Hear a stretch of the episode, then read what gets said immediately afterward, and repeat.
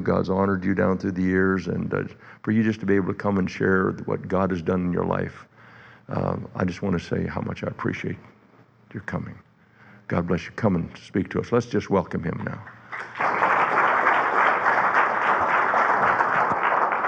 Thank you. I am more grateful than words can say for the opportunity to be here with you. When I received the invitation from Brother Joe Webb, I thought, he's really taking a risk. We've never met face to face until we met each other here Wednesday. Um, I don't know how much he knew about me. He never heard me speak. And I thought, he's really sticking his neck out. I am so happy that I could be here along with my dear wife and to listen to all of these wonderful things that the brothers have shared with us, to hear this marvelous music. I rejoice. And I am grateful for this opportunity. Over 40 years ago, I was invited to speak in a little town just south of Tulsa, Oklahoma, called Broken Arrow. Uh, and uh, DeVern Fromke was present at that conference, or those conferences. And after we concluded, he asked if uh, he might have the opportunity to take those tapes back and edit them. And the next year, he brought out a book. He published the book. He did all the work on it. I, I, I spoke the messages, and he took it from there. And uh, he put the title on the book, Designed to Express His Life. When I received the program from Dr. Webb for this conference, I noticed he put the title for my final address here is designed to express his life. I thought, well, he's been talking to DeVern Fromke. And uh, I said that was not the case. I don't know where he picked it up. Maybe he saw the book. But I'm so happy that DeVern and his dear wife Ruth are here. We've had such wonderful fellowship these days. I thought, my goodness, they ought to be on the platform instead of myself. Um, God only knows how much I respect and admire dear DeVern. I met him in 1964 in California. We've only seen each other rarely since then, but I have the deepest, the highest regard, I should say, for him. Barbershops fascinate me. It's not the barbers. It's not the big chairs that look a little like thrones. You know what it is? It's the mirrors. Mirrors all over the place. Mirrors on all the walls. Everywhere you look, there's mirrors. When I was a child, my father would take me to the barber shop to get my hair cut. And I thought, my, this is fascinating. I walk into the shop and I see myself everywhere. Was all over the place. And when you get some of the reflections with reflections, you appear several times there like in depth, you know. The whole thing has a third dimension to it. You know why that fascinates me? Because I think God sees us like a barbershop. Or at least that's the way we should look in his sight. Let me take you to first uh, excuse me, Second Corinthians chapter 3, verse 18. I think you'll see what I mean. I'm going to read first from the New American Standard Version, and I'm going to explain why I'm not completely satisfied with the translation they've given here. I'm going to read from another translation then, but here in 2 Corinthians 3:18 we read, "But we all with unveiled face beholding as in a mirror the glory of the Lord are being transformed into the same image from glory to glory, just as from the Lord the Spirit." Now, that text has a nice thought, but it's not really clear. According to the reading in this translation, it looks like we're looking into the mirror, and that's not what Paul is saying. I'm going to read from the NIV, where it's much more precise. In and we who with unveiled faces all reflect the Lord's glory are being transformed into his likeness with ever increasing glory, which comes from the Lord, who is the Spirit. We're the mirrors. Let me give an illustration. Friday evening, Dr. Webb invited all of the speakers and wives and the musicians to meet with him for supper in the restaurant here, just a few feet from where we are now. They put together a long row of tables. tables. And when um, a number of us sat down, then Dr. Webb walked in and he sat right in front of me. Now, I'm not kidding you when I tell you his face was shining. I'm not talking about anything supernatural, but his face was shining. You know why? The sun was coming through the window behind me, hit him right in the face. And he moved around a little bit trying to dodge it, and finally we got somebody to pull the curtain a bit. But I thought, my, what an illustration. What an illustration.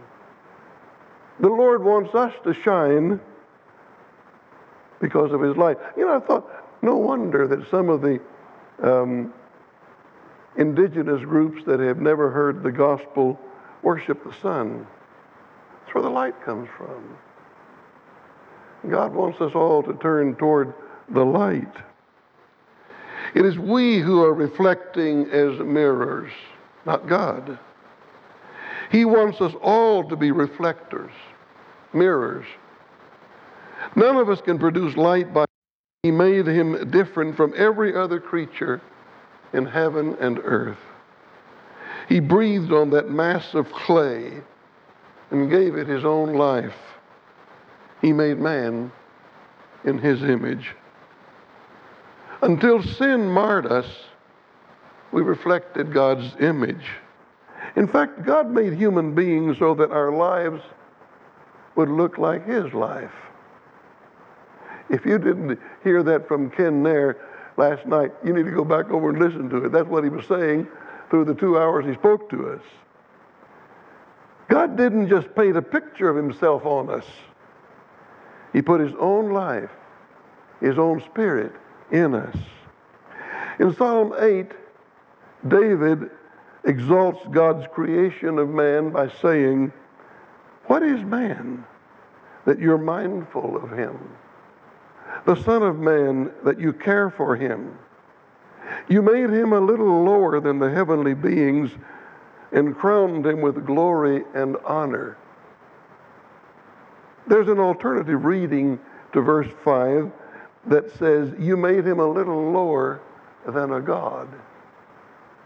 I don't know Hebrew, but I've heard others that refer to that and said that probably is a better translation. God has marvelous and exalted plans for his people. He wants us to be like him to the point that we express his life, his character, and even his glory in the earth. Now, I don't know what you have been hearing, but I tell you very sincerely, in my understanding, this has been the overriding message of the conferences these days. I've heard it over and over again in the different speakers. God is revealing himself in our relationships, in our marriage. I'm going to get to that uh, a little later on. In the passage we just read from Paul's letter to the Corinthians, we're told that God is transforming us from glory to glory. Many Christians view God's glory as a breathtaking personal experience, a subjective experience. But God's purpose is not to give us a thrill, but to enable us to express His life in such a way that others are drawn to Him. The first instance we find in the Bible of a person to whom God revealed His glory is Moses on Mount Sinai. I'm sure God's glory was revealed to Adam and Eve in the garden, but the Bible doesn't tell us much about that. On Mount Sinai, Moses argued with the Lord about whether or not God's presence would accompany them in their journey through the wilderness. God said he would not go with them because they were a rebellious people, but he would instead send an angel to lead them. And Moses said to God that if that was the case, then he was unwilling to go any further. Unless God would accompany Israel, how could they know and experience his favor and his grace? Finally, you know, God, I think God is happy when his people argue with him like that. Uh, he certainly responded well to Moses. He said that he would go with them. Then Moses made a bold request. It was like he said, Well, I got the first base, I'll see if I can get the second. And in Exodus 33, we read this Then Moses said, I pray thee, show me thy glory. And he said, I myself will make all my goodness pass before you and will proclaim the name of the Lord before you. And I will be gracious to whom I will be gracious, and will show compassion on whom I will show compassion. But he said, You cannot see my face, for no man can see me and live. All of us have looked up in the sky and seen the sun. But if you took, looked too long at the sun, you could go blind. And no one can get very near the sun. You would burn up. We need to understand that God's glory is revealed to us. But don't get too close yet. You can't handle it yet. Then the Lord said, Behold, there's a place by me, and you shall stand there on the rock. And it will come about while my glory is passing by that I will put you in the cleft of the rock and cover you with my hand until I have passed by. Then I will take my hand away, and you shall see my back, but my face shall not be seen. To me, the most interesting facet of this story appears in the following chapter, Exodus 34, where we read this. And it came about when Moses was coming down from Mount Sinai and the two tablets of the testimony were in Moses' hand as he was coming down from the mountain. That Moses did not know that the skin of his face shone because of his speaking with him. So when Aaron and all the sons of Israel saw Moses, behold, the skin of his face shone. And they were afraid to come near him. Then Moses called to them, and Aaron and all the rulers of the congregation returned to him, and Moses spoke to them. And afterward, all the sons of Israel came near. And he commanded them to do everything that the Lord had spoken to him on Mount Sinai. When Moses had finished speaking with them, he put a veil over his face. But whenever Moses went in before the Lord to speak with him, he would take off the veil until he came out. And whenever he came out and spoke to the sons of Israel what he'd been commanded, the sons of Israel would see the face of Moses, that the skin of Moses' face shone. So Moses would replace the veil over his face until he went in to speak with him. Maybe that's one of the reasons Moses wanted to get into the tabernacle rather frequently. Get the veil off. See God face to face. Uh, the Lord said once of Moses, when his brother and sister complained about uh, Moses trying to carry all the leadership role. And uh, they said, Well, why can't we pass that around? And God said, If there are prophets among, the, among you, I'll speak to them in, in dreams and visions, but not so with my servant Moses. I'll speak with him face to face. Notice, first of all, that because God in his glory had been speaking with Moses, the latter's face was shining. Secondly, notice that Moses did not know his face was shining. The account then reveals that because the Israelites found the shining to be a distraction, Moses put a veil over his face. However, when he returned to the tabernacle to talk with God, he would remove the veil. This is the account from which Paul draws the image to which he refers in 2 Corinthians 3:18. He's writing about a supernatural transformation first in Moses and then in all of us who behold the Lord with unveiled face. Paul expressly says, We are being transformed into his image with ever increasing glory, which comes from the Lord, who is the Spirit. When John wrote in his prologue to his gospel about God's Word, his logos, the expression of his person, becoming incarnate on earth among men, he affirms essentially the same thing. And the Word became flesh and dwelt among us, and we beheld his glory. Glory as of the only begotten from the Father, full of grace and truth.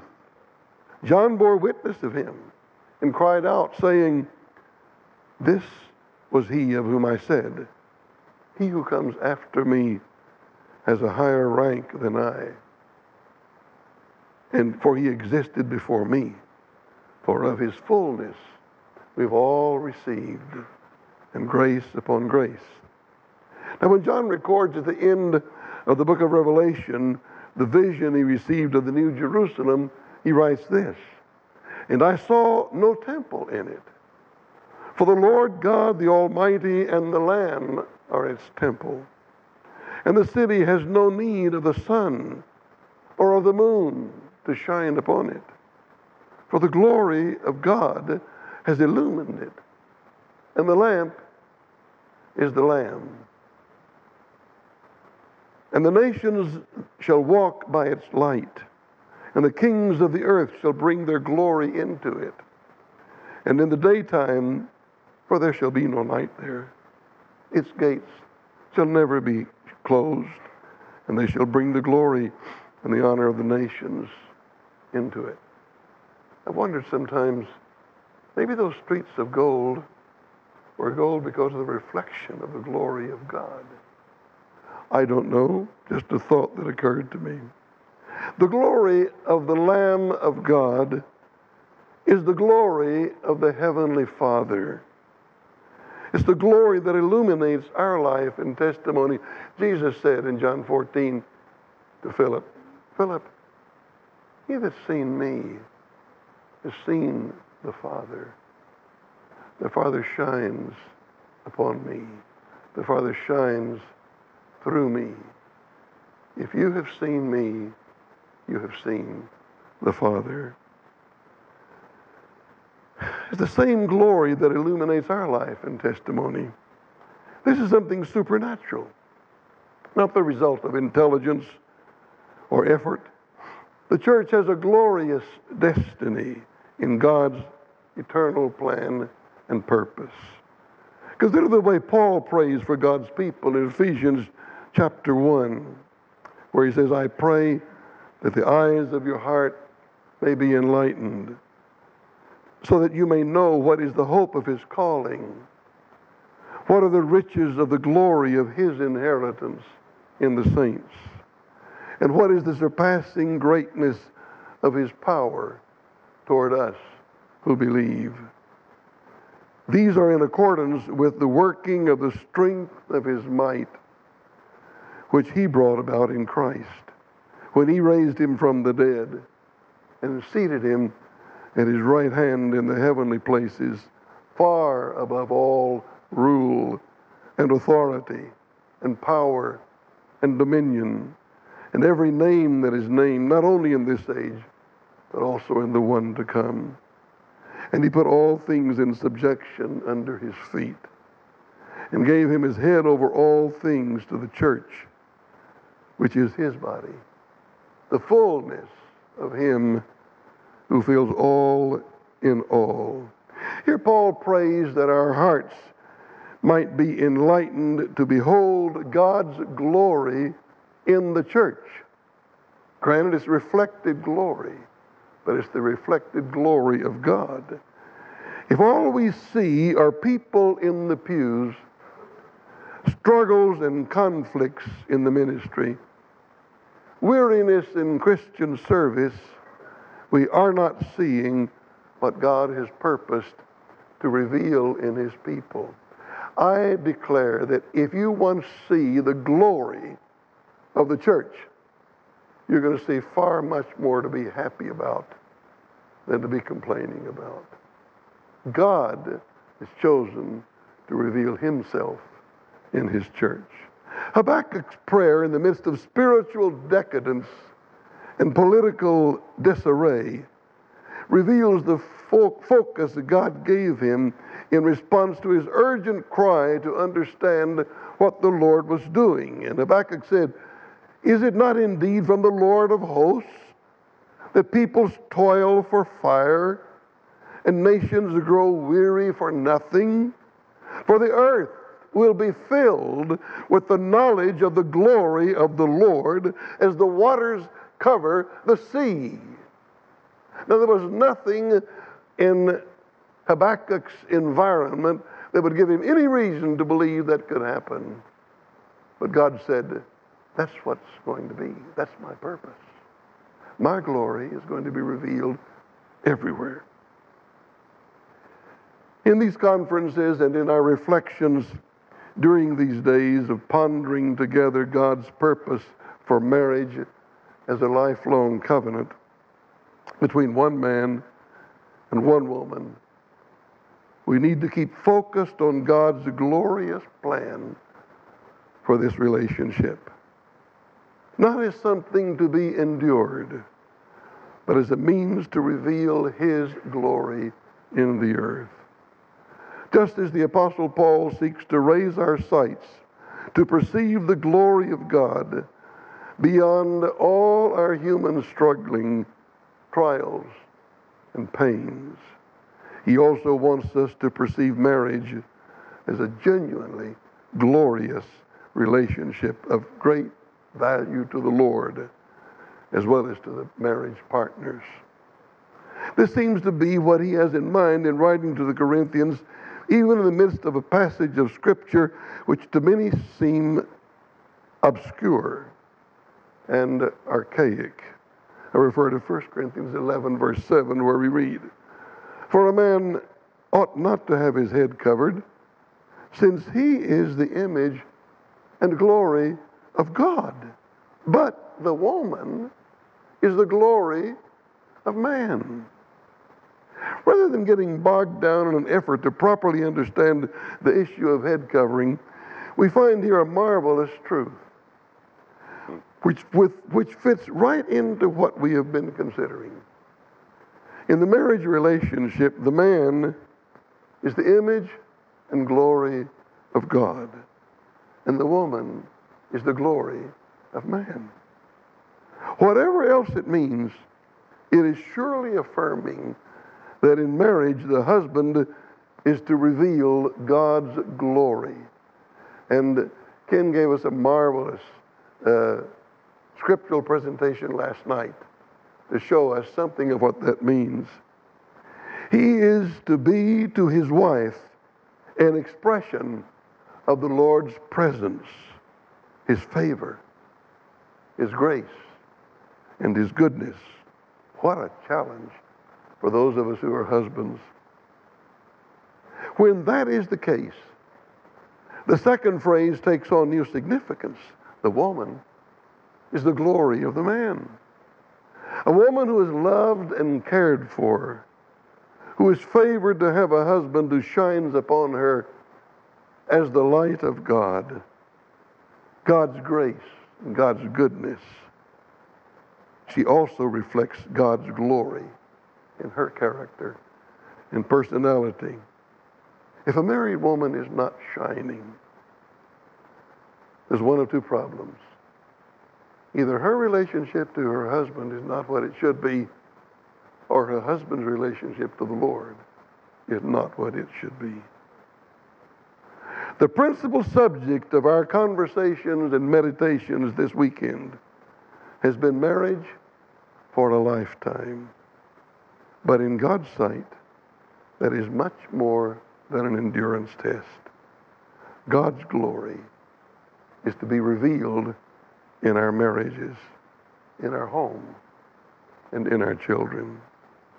Let me conclude with a beautiful and challenging passage from Paul's second letter to the, Corinthians, chapter 4. Therefore, he says, since we have this ministry, as we have received mercy, we do not lose heart, but we have renounced the things hidden because of shame, not walking in craftiness or adulterating the word of God, but by the manifestation of truth, commending ourselves to every man's conscience in the sight of God.